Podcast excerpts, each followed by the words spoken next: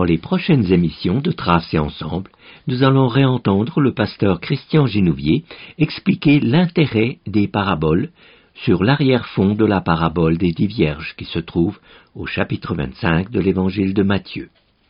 Dans la première émission de cette série, il exposera en trois points l'intérêt des paraboles. Dans l'émission suivante, il invitera à lire le texte et dans une troisième émission, il proposera de tirer les conséquences de cette lecture pour nous dans l'Église ou hors de l'Église. Christian Ginouvier va nous rappeler l'intérêt des paraboles en trois points. D'abord, tenter de nous dire des choses indicibles qui ne sont pas de ce monde à travers des images et des petits sketchs, pour nous révéler un Dieu infiniment bon. Ensuite, nous révéler que cette bonne nouvelle nous parlait d'un renversement total de nos valeurs à nous. Et enfin, nous dire que, dans ce monde, il faut aussi des hommes et des femmes, des églises, qui essayent de témoigner de cet amour sans fin. L'intérêt des paraboles, quel est-il? Sinon, d'abord, de tenter, tant bien que mal, de nous dire des choses incompréhensibles ou indicibles même.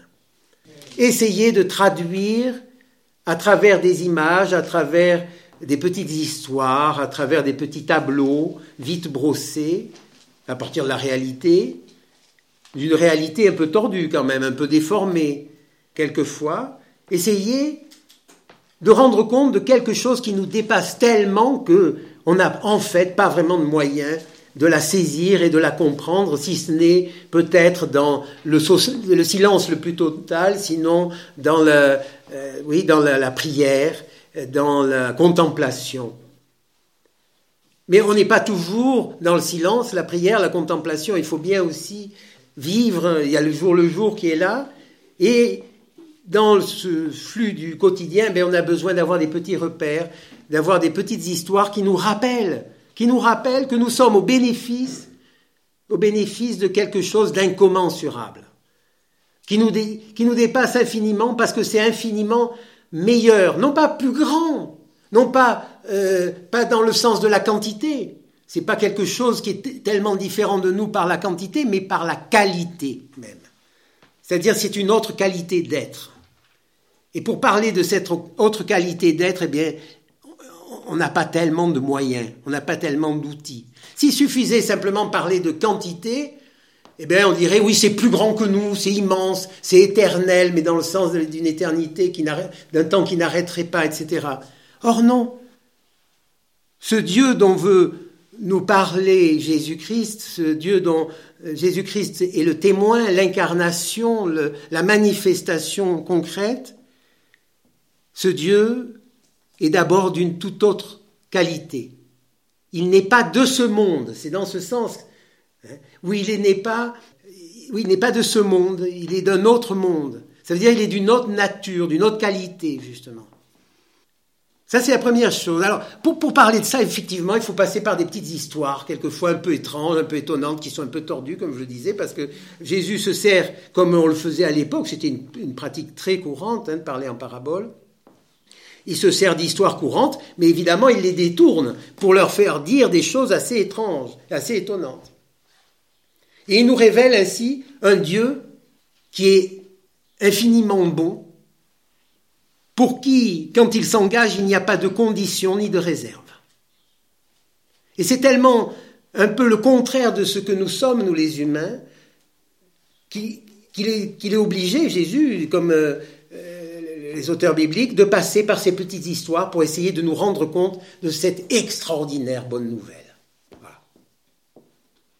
Et puis le deuxième temps, on a essayé de montrer que les paraboles avaient un intérêt. L'autre intérêt des paraboles, c'était de, justement de nous, de nous révéler que cette bonne nouvelle avait une caractéristique très particulière. C'est que elle nous parlait d'un renversement total des valeurs. Là où, dans notre monde, on a plutôt tendance à considérer ceux-ci comme étant l'élite, nos gouvernants, ou les gens importants, ou les gens qui ont de l'influence. Aux yeux de ce Dieu-là, eh bien, les tout petits, les plus misérables, même les fous, et j'ai souvent insisté sur le fait que dans l'évangile de Marc, les premières rencontres, du, toutes premières rencontres de Jésus étaient avec des malades mentaux, c'est-à-dire avec ce qui était de, de plus éloigné de nous, ce qu'on ne peut pas atteindre, ce qu'on ne peut pas rejoindre, ce qu'on ne peut pas comprendre. Comme s'il voulait exaucer ces hommes et ces femmes malheureux au même niveau que tous les autres. Hein, il y a un beau texte qui dit qu'il rabaisse les orgueilleux pour euh, exaucer les malheureux. Essayez de, remettre un peu les choses dans l'équité, dans l'égalité. Et là aussi, euh, c'est quelque chose qui est très difficile parce que dans notre monde, euh, c'est pas facile. on fait avec ce qu'on a et avec ce qu'on est. Et euh, on essaie d'être juste. Ça existe la justice, ça existe la démocratie. Il ne faut pas mépriser ça. Les hommes font des efforts. Et, il faut, et Dieu les encourage et nous encourage dans ce sens. Mais en même temps, Combien de pesanteurs, combien de difficultés pour se débarrasser de nos réflexes, de nos réflexes de peur, de nos a priori, de tout ça. Et alors, les paraboles nous rappellent, à travers des petites histoires toutes bêtes quelquefois, mais magnifiques, que la bonne nouvelle, c'est la bonne nouvelle d'un amour qui réconcilie les hommes les uns avec les autres, les hommes et les femmes qui dit qu'il n'y a pas de s'il y a des différences, ces différences ne sont pas euh, élevées, adressées les unes, euh, ne doivent pas servir à dresser les gens contre les uns contre les autres, pardon. Mais au contraire, euh, ces différences doivent être mises dans le pot commun pour en faire une richesse commune. toutes ces choses-là, qui sont très, très fortes, très belles, mais qui, qui sont tellement, quelquefois, difficiles, on se dit, mais c'est joli tout ça, mais bon, en attendant. Alors on a besoin de ces paraboles, de ces jalons, encore une fois, dans le flux des jours, pour nous rappeler que nous sommes au bénéfice d'un Dieu qui à la fois nous aime sans mesure et sans fin, mais aussi qui essaie de nous aider à nous rapprocher les uns des autres, et en particulier de nous rapprocher de ceux que nous comprenons le moins, pour dire, tiens, qu'est-ce que je pourrais faire avec lui? Au moins peut-être lui tendre la main, peut-être ouvrir les bras, je ne sais pas. Et c'est ça, c'est ces mystères-là dans lesquels nous sommes engagés avec les paraboles. Dire l'indicible, renverser les valeurs courantes.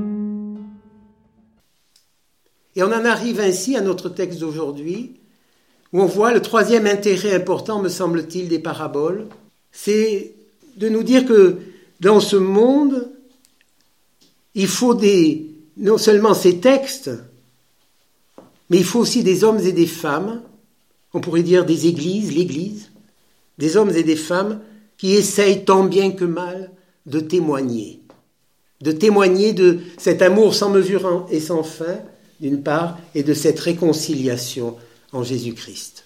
Vous voyez ce que je veux dire? Alors, c'est donc euh, Matthieu 25, versets 1 à 12. Alors, j'aimerais bien qu'on lise les versets 1 à 12, on marque un temps et on lit le verset 13. La parabole des dix vierges.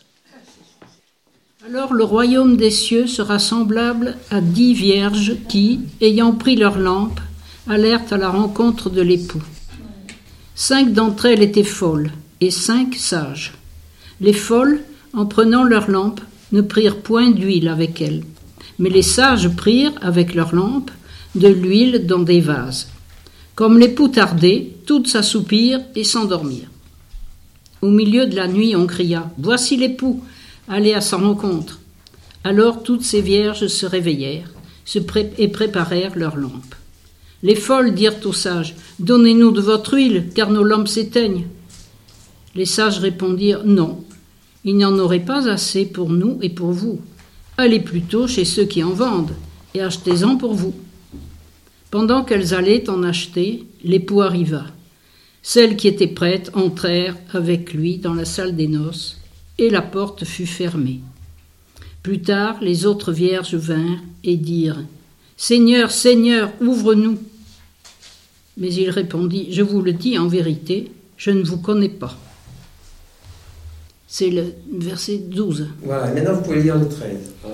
Veillez donc, puisque vous ne savez ni le jour ni l'heure.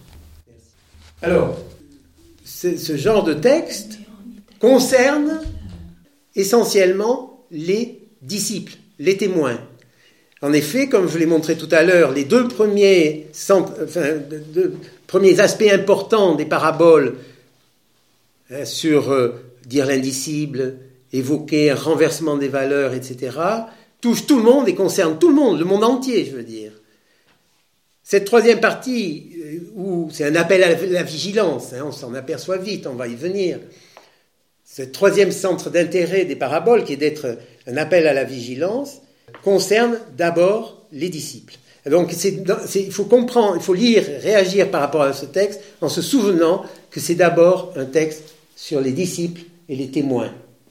Je vous l'ai dit, ce texte n'est pas comme tous les textes, parce que tous les textes n'ont pas la même destination, n'ont pas les mêmes destinataires et n'ont pas les mêmes intentions. On parle différemment au peuple, aux foules, à des individus et euh, aux témoins, aux disciples d'autre part. Les paraboles que nous avons lues et étudiées jusque-là sont essentiellement des paraboles qui avaient pour destinataire les foules, le commun des, mortels. Ici, on entre dans une autre catégorie qui est davantage destinée, hein, qui a pour destinataire donc, eh bien l'Église entre autres, puisque nous sommes, nous, Église, peuple de témoins et de disciples. Alors, autant les paraboles que nous avons lues jusqu'à et qui avaient pour destinataire le peuple, les foules, étaient empreintes d'une générosité, quelquefois pas évidente d'ailleurs à percer, mais quand même d'une vraie profonde générosité, témoin, témoigner, manifester ce que j'appelais tout à l'heure un amour sans mesure et sans fin, sans condition ni réserve.